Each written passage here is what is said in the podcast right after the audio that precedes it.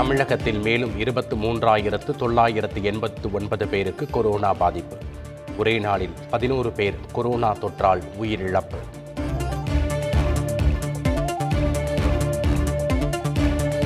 சென்னையில் ஒன்பதாயிரத்தை நெருங்கிய புதிய கொரோனா பாதிப்புகளின் எண்ணிக்கை. செங்கல்பட்டில் இரண்டாயிரத்து எண்ணூற்று ஐம்பத்து நான்கு பேருக்கு பாதிப்பு. வண்டலூர் உயிரியல் பூங்கா முப்பத்தோராம் தேதி வரை மூடப்படும். ஊழியர்கள் எழுபது பேருக்கு கொரோனா பாதிப்பால் பூங்கா நிர்வாகம் அறிவிப்பு.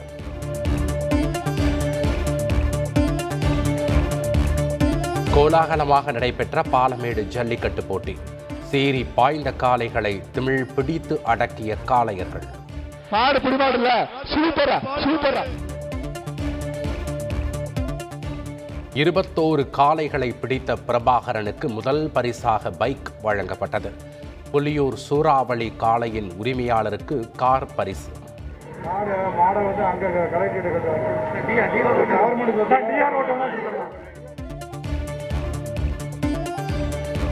பாலமேடு ஜல்லிக்கட்டு போட்டியில் வீரர்கள் முறைகேடு. ஆள் மாறாட்டம் செய்து பங்கேற்றதாக இரண்டு வீரர்கள் வெளியேற்றம். திருச்சி பெரிய சூரியூர் ஜல்லிக்கட்டில் நானூறுக்கும் மேற்பட்ட காளைகள் பங்கேற்பு. தீரத்துடன் அடக்கிய இளைஞர்கள் பிடிபடாத காளைகளுக்கு பரிசு மழை. ஒன்றிய கழக செயலாளர் வழங்க.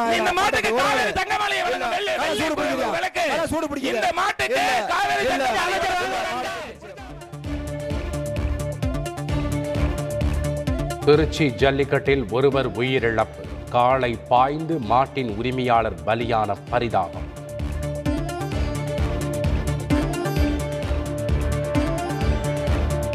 சட்டமன்ற தேர்தல் நடைபெறவுள்ள ஐந்து மாநிலங்களில் பேரணி பொதுக்கூட்டங்கள் நடத்த தடை.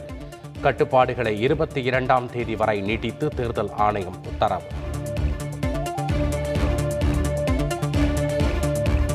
பஞ்சாபில் வேட்பாளர் பட்டியலை வெளியிட்டது காங்கிரஸ்.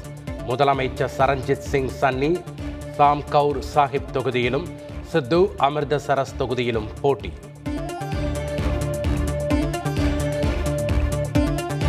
உத்தரப்பிரதேச தேர்தலில் முதற்கட்டமாக நூற்று ஐந்து பேர் அடங்கிய வேட்பாளர் பட்டியலை வெளியிட்டது பாஜக. கோரக்பூர் தொகுதியில் யோகி ஆதித்யநாத் போட்டி என அறிவிப்பு. துறையில் உள்ள தமிழக மீனவர்களை விரைந்து விடுவிக்க வேண்டும். இலங்கை அரசிடம் வெளியுறவுத்துறை அமைச்சர் ஜெய்சங்கர் வலியுறுத்தல்.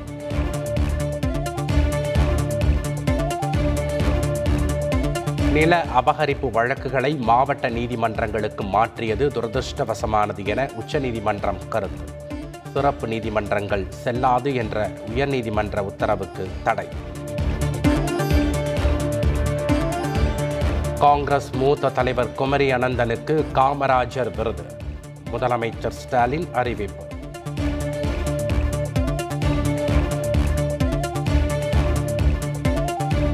திருவண்ணாமலை அருகே ஏரி குட்டையில் மூழ்கி மூன்று சிறுமிகள் உயிரிழப்பு. ஒரே குடும்பத்தைச் சேர்ந்தவர்கள் உயிரிழப்பால் சோகம். டெஸ்ட் போட்டி கேப்டன் பொறுப்பிலிருந்தும் விலகினார் விராட் கோலி. ரவி சாஸ்திரி தோனிக்கு நன்றி தெரிவித்து அறிக்கை.